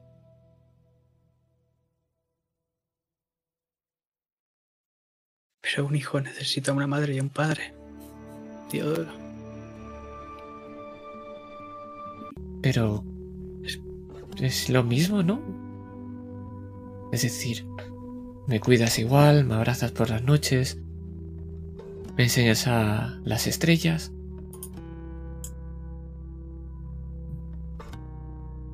Pero... Por supuesto, te empiezo a acariciar la cabeza. Pero es que tú eres tan bueno, Diodoro, que necesitas no solo a un padre, necesitas mucho más amor. Es por eso que voy a emprender este viaje. Creo que puedo recuperarla, Diodoro. ¿A mamá? Sí, Pero eso es posible. Recuperar a alguien que ya no está.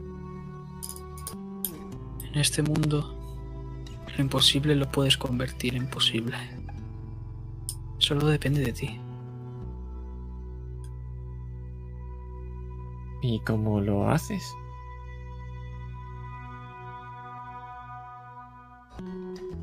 Ese es el secreto de papá. Ves a un, un árbol, a unos cuantos metros de ti, y detrás de él ves unos ojos rojos. Te están mirando. Miro con curiosidad, no con miedo. Como si fuera una de esas estrellas que veo a través de esa gema. Y lo miro y ladeo un poco la cabeza. Como siguiendo el movimiento de esa mirada.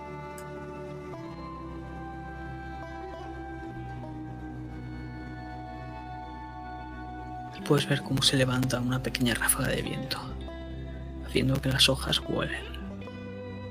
Y cuando caen otra vez, ya no hay ninguna mirada a la que seguir.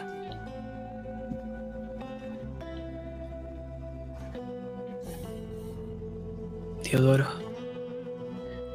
espero que alguna vez puedas perdonarme por lo que voy a tener que hacer, ¿vale?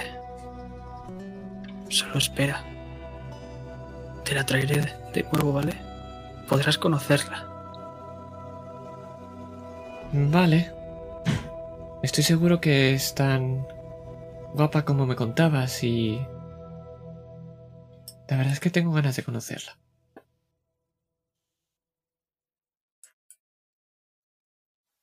Tan guapa, ¿eh?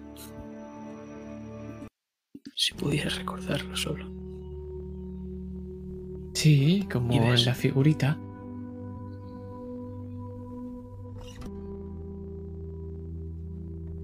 Podemos ver ahora un salto atrás en el tiempo de unas horas. Cómo abres la puerta al despacho de tu padre. Has ido a buscar la figurita otra vez. Y la coges. Te la llevas.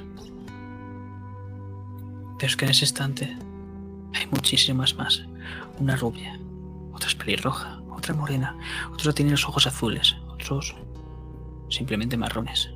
Y hay una infinidad de ellas. Pero volvemos. Y volvemos a ver esa rotación del diamante. Y cómo esos rayos que arrojan las estrellas se hacen cada vez más intensos y como te vuelven a cegar. Y es que es algo que parece que te esté abrasando las córneas. Es que vemos otra vez cómo estás aquí, cómo estás volviéndote a frotar esos ojos. Pero ahora tus manos son más grandes, tu cuerpo es más grande y tu voz es más grave. Estás un tanto desorientado. Pero otra vez vuelve a ver esta noche estrellada. Y puedes ver detrás de ti las sombras danzar con violencia.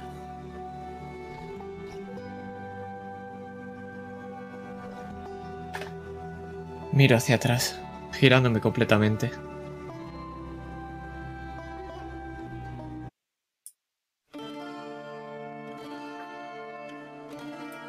La casa está ardiendo, Diodoro.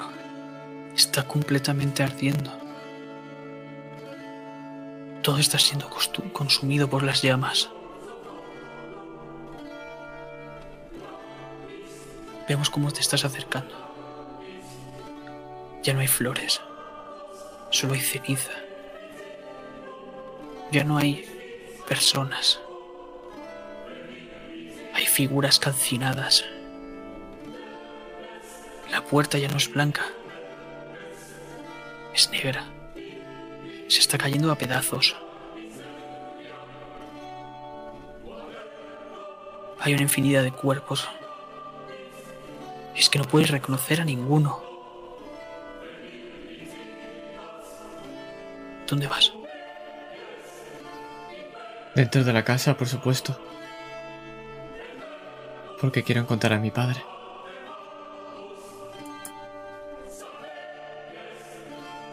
Empiezas a subir esas escaleras que sabes que te llevan a la habitación de tu padre. Antes estaba esa alfombra roja. Ahora ya no hay nada. Esos cuadros a tu derecha, completamente desgastados y consumidos. Se están cayendo. Al igual que hay partes del el techo. Se está viniendo todo abajo lentamente. Esa nube tan oscura que hace que te lloren los ojos.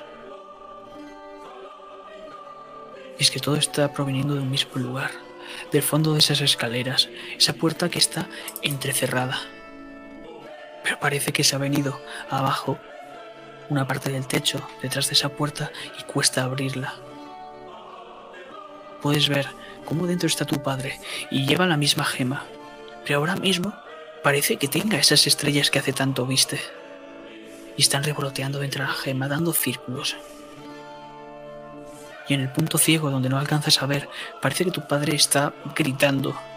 Está en una posición defensiva. Pero no puedes ver lo que hay ahí. Solo puedes ver a tu padre.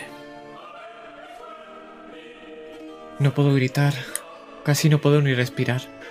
Lo único que hago es aguantar la respiración e intentar empujar intentar apartar todos esos escombros. Quemados debe pesar menos, pero no lo es. Y empujo la puerta, una y otra vez. Mientras veo esa gema. Con todas esas estrellas dentro. Y es que tu padre se percata. Se percata de esos golpes continuos. Es que la puerta no cede. O parece que sí, está empezando a ceder, pero muy poco, muy lentamente. Y tu padre se gira mirándote muy serio. Y una ráfaga de aire con muchísima fuerza te lanza varios metros atrás. Y puedes ver en esa puerta cómo aparecen unos ojos rojizos. Ya no escuchas a tu padre, pero puedes verlo desde abajo, cómo está gritando algo mientras empieza a alzar los brazos. Chocas contra una columna. Te sientes débil. Muy débil.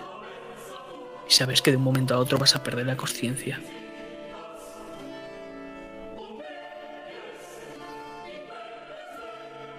Pero es que quiero volver arriba. Y quiero levantarme y volver a con mi padre porque me necesita.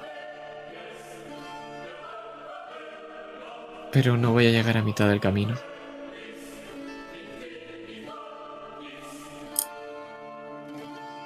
Efectivamente, porque subes un escalón, vas a subir otro.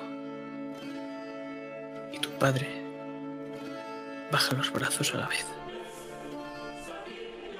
Y ya no ves nada más, porque de golpe una explosión llena de fuego revienta la puerta y la onda expansiva te lleva, te arrastra y todo se desmorona y tú cierras los ojos.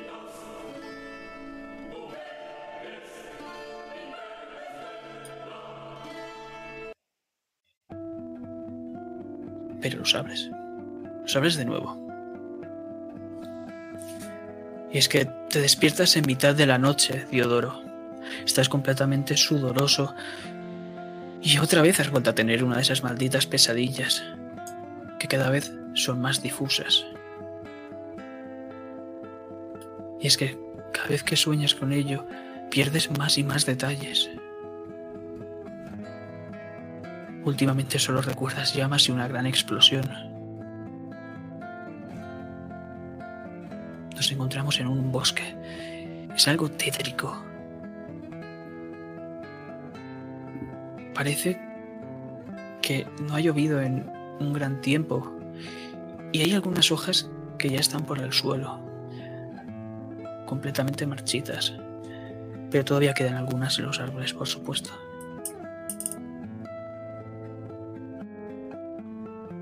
La luna está en lo más alto y desde detrás de ti, que te podemos ver en una pequeña hoguera, tumbado, supongo que ahora incorporado, escuchas un ruido de la maleza y de ella sale un hombre. Sale un hombre que por una vez has podido ver unos ojos rojizos. Cuando te ha saludado, un hombre larguirucho, esos ojos han cambiado a un azul, a un azul penetrante, tanto que seguramente pueda ver hasta tu alma.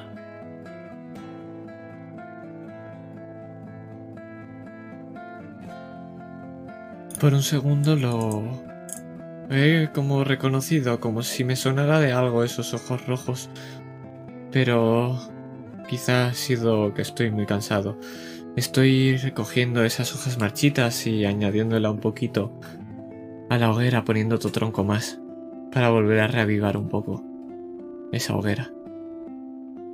Miro y pregunto, ¿Quieres sentarte? Aquí fuera hace algo de frío.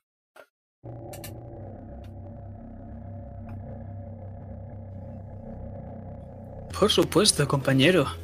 Hace bastante frío y llevamos viajando demasiado, ¿no? No me dirás que me has olvidado.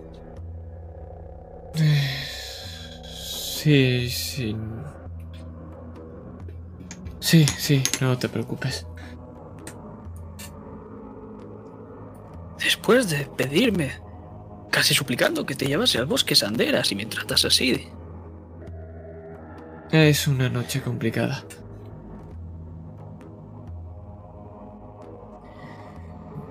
Lleva un libro en la mano. Se sienta a tu lado, empieza a leerlo. ¿Y? ¿Vas a seguir durmiendo?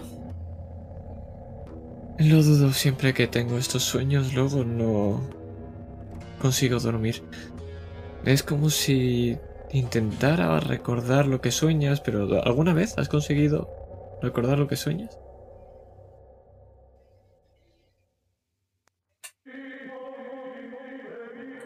Yo funciono, o al menos mi cabeza, de una forma distinta a la tuya. ¿Y esas voces? ¿Qué, voces? Sí, esas. No las escuchas. Provienen del bosque.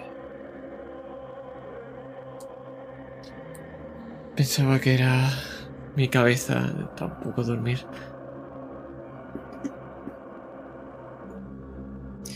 Mira, lo que sea. Estás muy cansado y todo eso, pero... No puedes ponerte a dormir aquí en este bosque, es bastante peligroso, ¿sabes? Y bueno, firmamos hasta aquí. Te dije, una vez llega- lleguemos al bosque Sanderas, tú por un lado y yo por otro. Sí, es cierto, pero necesito saber algo más. Adelante. ¿Qué es lo que hay aquí?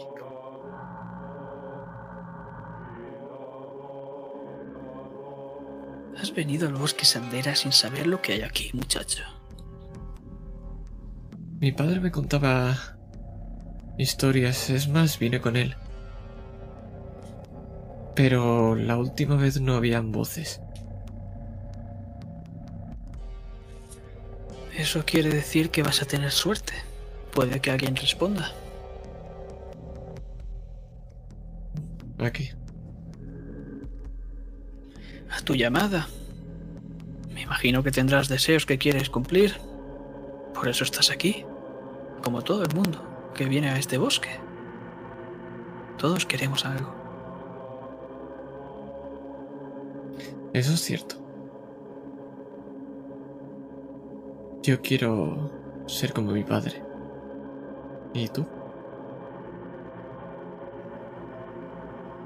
Yo solo quiero un amigo. Un amigo fiel.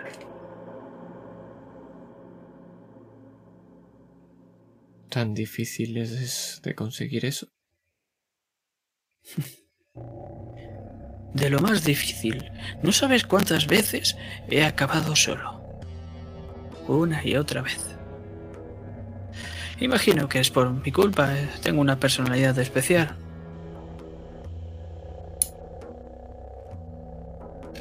No me has caído mal en todo este viaje.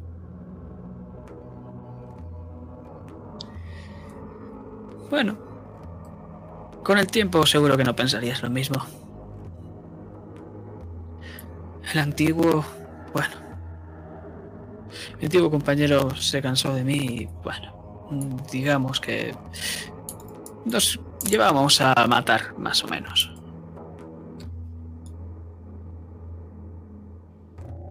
¿Cómo conseguiste que un amigo acabara prácticamente, bueno, pues llevándose así? Es lo que tiene cuando tú pides un favor y otro te pide un favor, cada vez los pides más grandes. Imagino que es el destino. Pero una amistad no funciona a base de favores, ¿no? Las mías sí. Quizá ese es el problema.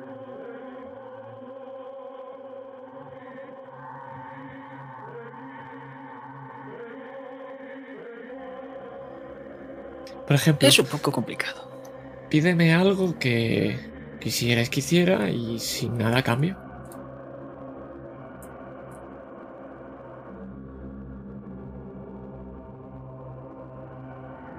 Se queda pensando.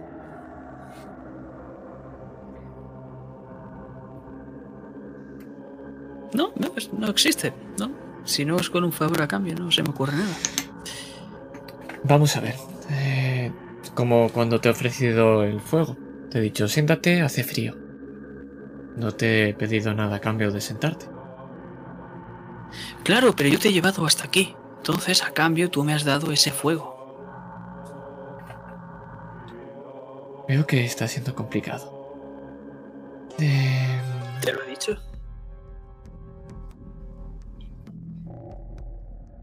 ¿Qué es lo que quieres? Tener un amigo, ¿no? Seré tu amigo. Sin nada a cambio. No necesito un amigo. Necesito el amigo. El- Aquel que nunca te va a dejar.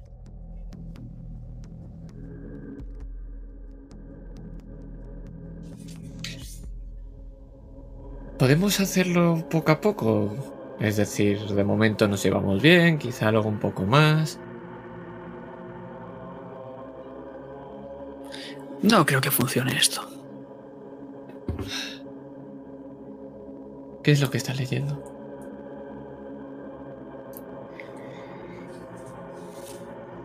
Estaba leyendo una parte de, bueno, imagino que sabrás que la fe vaticana... ¿Eres religioso? Provengo de un sitio que lo es de una manera un poco extraña.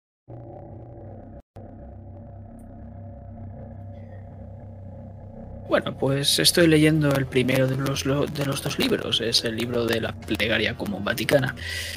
Ya sabes, rollos estos de himnos, cultos y bueno, cosas que hacen los vaticanos, ya, sabes. ¿Por algo en especial?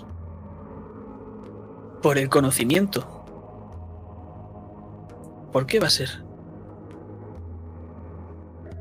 Solo por saber. ¿O es por utilizarlo más adelante? O para eso necesitarías un favor. Pero creo que se te hace tarde. ¿Verdad? Sí. Sí, necesito... Necesito encontrar lo que encontró mi padre.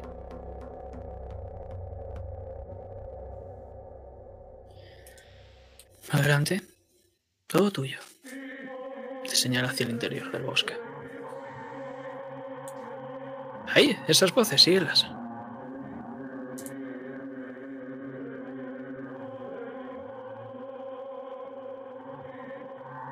Gracias.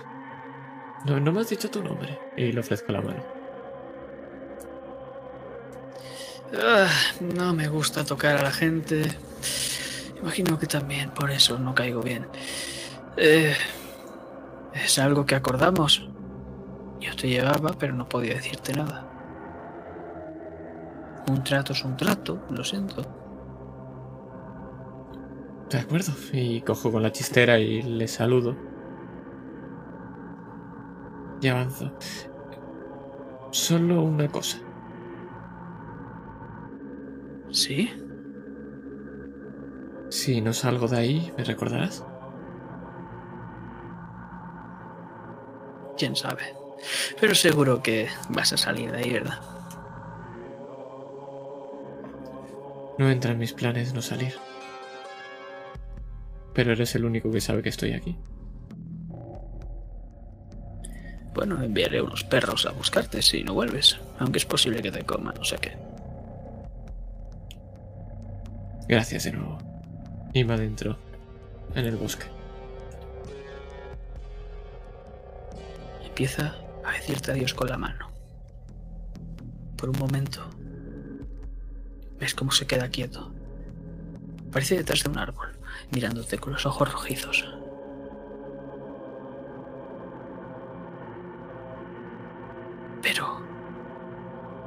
Cambian azules y sigue diciendo adiós con la mano. Y te adentras. Dentro del bosque se escucha aullar el viento. Y es que no es el viento en sí. Son esas voces. Provienen de todas direcciones y todas te llaman. Es curioso porque puedes distinguir cada voz. Porque cada voz es distinta. Y hay una que se escucha por encima de las demás. Es algo pausado, es una voz relajada.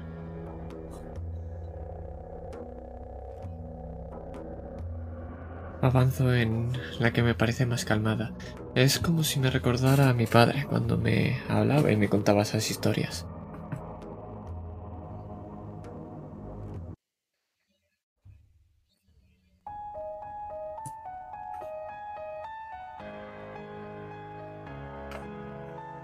Bastante oscuro, pero te guías por esa voz. A veces tropiezas, a veces caes, pero consigues llegar. Porque entre esta oscuridad hay un cabello blanco que desentona con el paisaje. Y hay una figura de un hombre, algo larguirucha. Está cerca de un peñasco que está bien iluminado porque la luz de la luna está en lo más alto. Y tiene un libro en su regazo. lo está contemplando. Te acercas y ves que está titulado como el libro de los profetas. Es ese libro compuesto por cuatro vigilias, una por cada profeta, pero la cuarta fue entregado al tercer profeta, porque, como sabes, el cuarto profeta todavía no ha venido. Y cuando llegue todo acabará.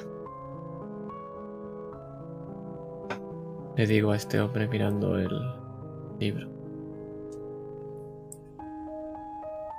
Cierra el libro de golpe y él sigue mirando la luna.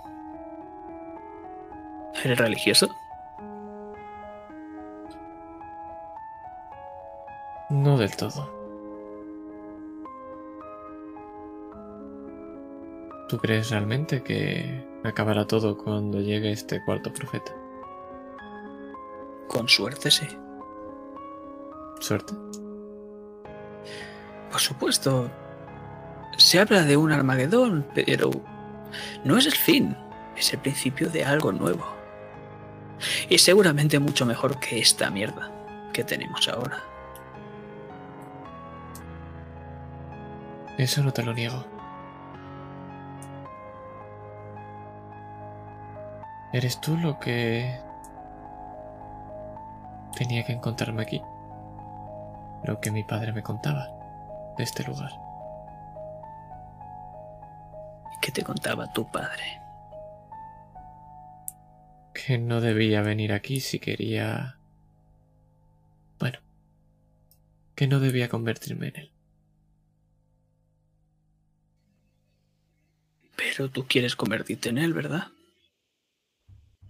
Así es. Debo hacerlo. Entonces, si yo fuese Zeus, ¿qué me pedirías?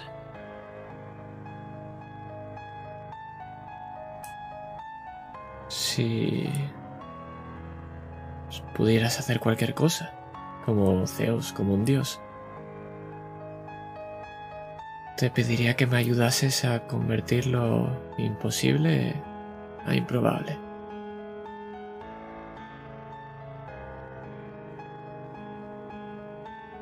Se gira.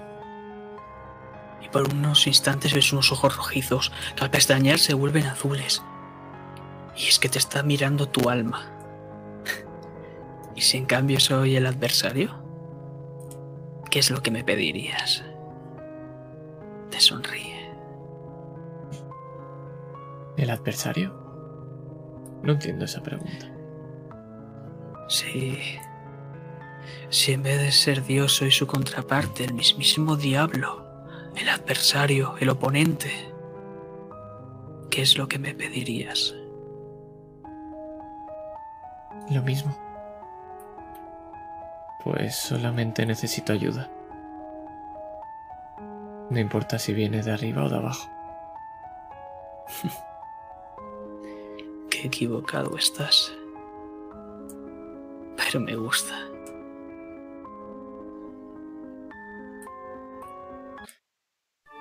Una ráfaga de viento se alza. Al igual que esas hojas. Y esa tierra que cae dentro de tus ojos te empieza a hacer. a, a cegarte.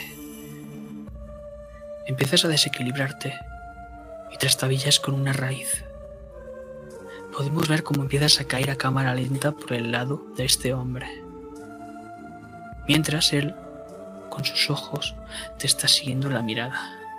Y ves cómo el vacío del peñasco cada vez está más cerca. Pero, de golpe, empiezas a caer, pero no por el vacío, sino en una gran sala. Ves estanterías a ambos lados, cubiertas de libro, de libros, y una gran mesa en el centro, y una silla. Y cuando vas a caer de golpe, es como si te frenases y te posas gentilmente en ella. Con un chasquido de dedos se iluminan unos cuantos candelabros Y al otro lado de la mesa tienes sentado a este hombre, leyendo el libro.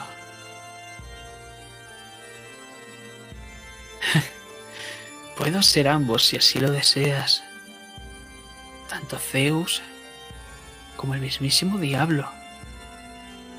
Te concederé todo lo que quieras. Y mientras lo haces, serás más y más poderoso. Nadie va a poder volver a hacerte daño, Diodoro di Rosa.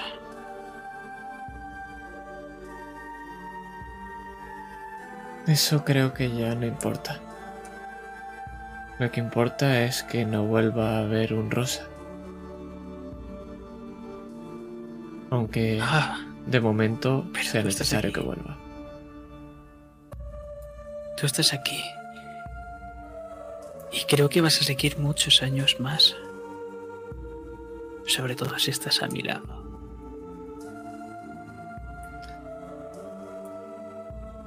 Entonces un compañero. Y no uno cualquiera, uno leal, uno que no te traicionará. Uno que siempre estará a tu lado. Y es que esos ojos azules te están inquietando, porque se están brillando inhumanamente. Puedes ver cómo se levanta. Y deja ese libro al lado, al lado del primer tomo. Ese libro de las plegarias que antes has visto.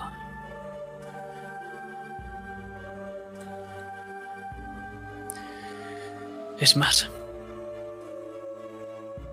puedes acabar con este fatídico destino si así lo deseas. Ya sabes, esa gran caída.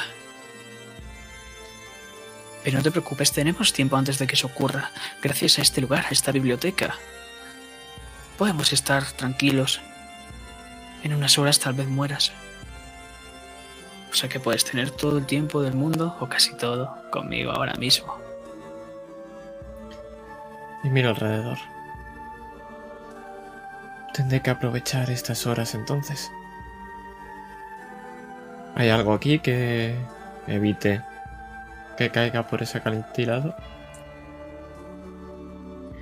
Es muy posible, pero... ¿Podrás encontrarlo en este mar de conocimiento? ¿En esta biblioteca?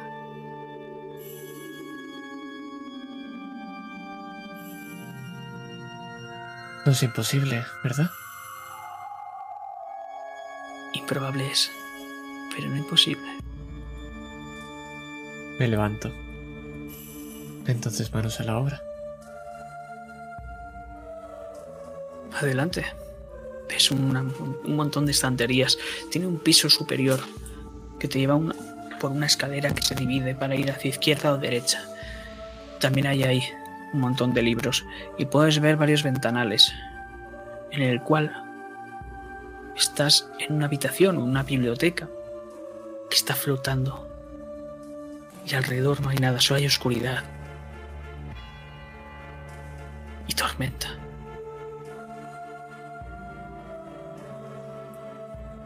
Estoy hojeando un libro de la primera planta, mientras cuando miro por la ventana le grito un poco más fuerte. ¿Y esa tormenta y este lugar?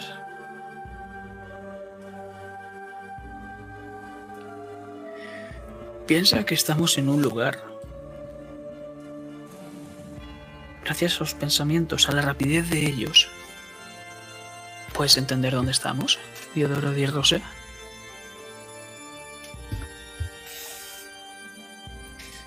Por un momento, con eso quieres decir que estamos en algo parecido a como si estuviera esto en mi cabeza, pero no lo está, por supuesto, porque ni te conozco a ti ni conozco esto que estoy leyendo.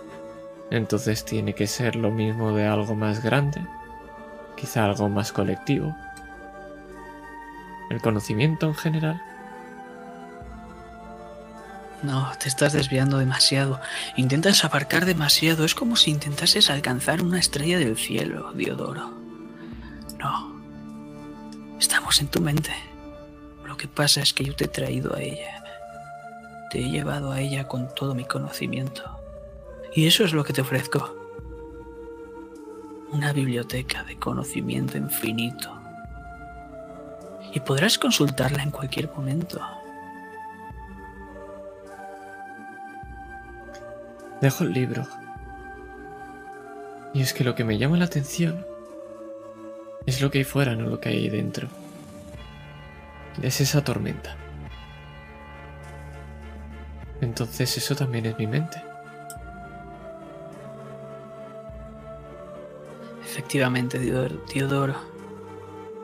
Es tu mente rota, despedazada, suplicando ayuda. Es por eso que estoy yo aquí. Para calmar a la tormenta. O tal vez desatarla, quién sabe. Eso lo decidirás tú, mi querido compañero.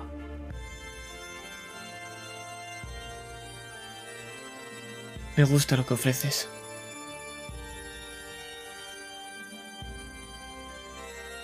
Pero... Me parece que tú no eres de los que le haces las cosas a cambio de nada, ¿verdad? Por supuesto, en este mundo todo el mundo que pide algo debe dar algo a cambio. Así funciona todo.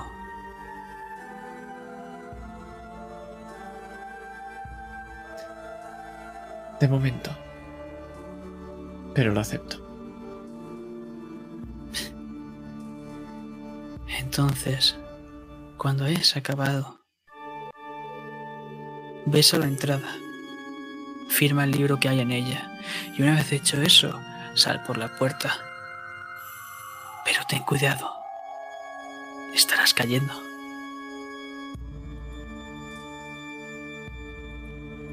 De acuerdo. Y vuelvo otra vez a esos libros.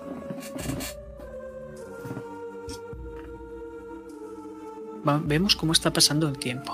Va pasando, pasando. Y no sé si encontrarás una respuesta que te complazca. Pero sabes que se te está acabando. y tienes que marcharte ya. Solo hay una que es difícil que ocurra pero tendrá que valer.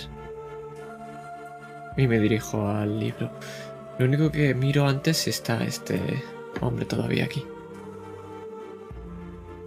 Por un momento no lo has visto, pero cuando vas a coger esa pluma que está al lado del libro, puedes ver cómo aparece a tu lado.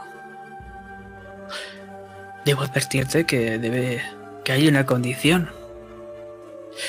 Y es que el destino nos va a unir. Será hasta el final ya sea consiguiendo tu objetivo o muriendo antes de llegar a él.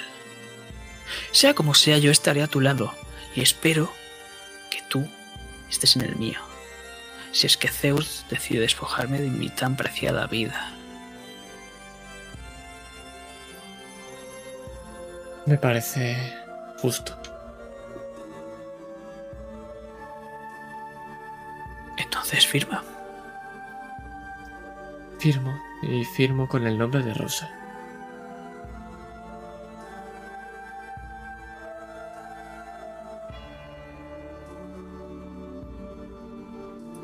Puedes ver que cada página es un nombre. O al menos lo que intuyes. Entonces cada...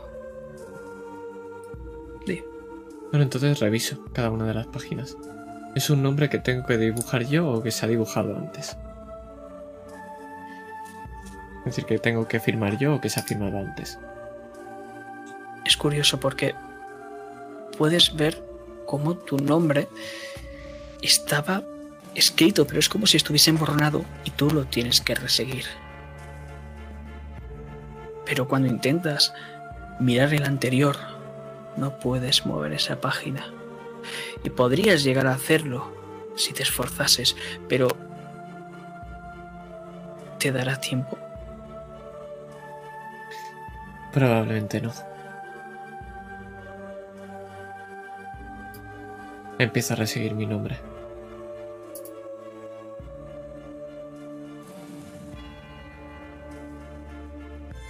Bueno, es un placer hacer negocios contigo, Diodoro Di Rosa. Espero que vuelvas pronto a mi biblioteca. Me pasaré de vez en cuando. Por supuesto. Y me dirijo hacia la, la puerta. Voy a abrirla y justo antes miro por encima de mi hombro a esos ojos azules.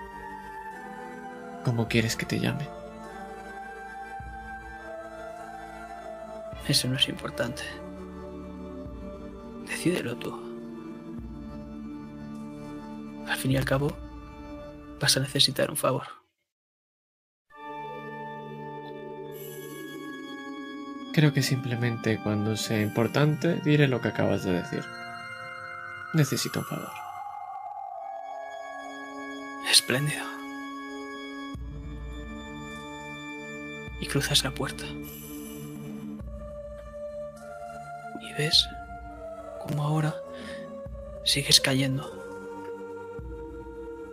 Pero escríbeme qué haces para volver arriba. Que deseas escapar de la muerte, lo que te debe decir es que ya no hay nadie en ese peñasco. Lo que estoy haciendo es, en vez de intentar volver arriba, es lo contrario, impulsarme un poco más hacia abajo. Y lo que quiero es intentar, con la fuerza suficiente, llegar a agarrarme al otro lado del peñasco, justo donde hay un montón de enredaderas, porque sé que justo detrás de eso hay una pequeña cueva. Uno de esos libros explica toda la zona subterránea de todo el bosque Sanderis, y es como si fuera una especie de mina. Y dará casualidad que en la otra punta hay un agujero. Y la única opción es hacer fuerza y llegar a él. Y eso es lo que hago, impulsarme al vacío. Y después de un pequeño salto, vemos cómo estás acabando de escalar. Te imagino sacudiéndote un poco las ropas, quitándote la suciedad. Y cuando te vas a adentrar en lo más profundo de esa cueva para salir de ahí, notas unos ojos azules detrás de ti. Pero ya no estamos ahí. Volvemos. Volvemos con esa mirada. A ese diamante con el, con el cual estabas viendo detrás la llama de la vela.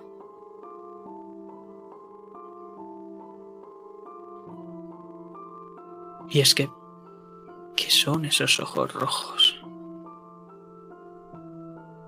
Te suena haberlos visto antes, no sabes dónde, pero... ¿Por qué? Pero eso no es importante ahora.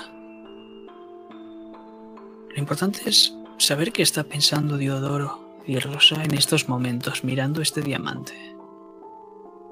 Ya que esta es su última escena. Mientras juega con la gema, piensa lo mismo que piensa cada noche. Si esto merece la pena.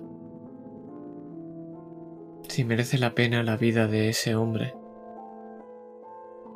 La vida de su familia. Si merecía la pena golpear a esa persona, si merecía la pena adentrarme ahí dentro. Si merece la pena intentar parar ese enorme arma si merece la pena evitar que destruya personas, casas y probablemente desestabilice otra vez la lucha de poderes de este país. Si merece la pena todo lo que estoy dando todo lo que estoy dando a perder y todo lo que estoy intentando ganar. Pero al final, como cada noche me convenzco de que sí. Porque esto al final no lo hago por mí. Lo hago por ella.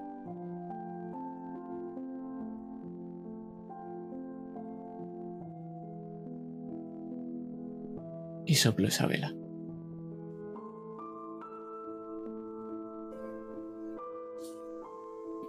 pasa el tiempo, pasan las horas. Y vemos a Diodoro descansar. Mientras frente a él hay unos ojos azules que le observan. Pero rápidamente desaparecen cuando escuchamos el tocar la puerta.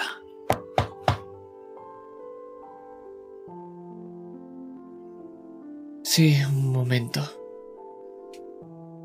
Me levanto, cojo en la chistera, busco dónde está la gabardina. Y escucho, está en la silla. Y yo vuelvo a decir, sí, claro, por supuesto, papá.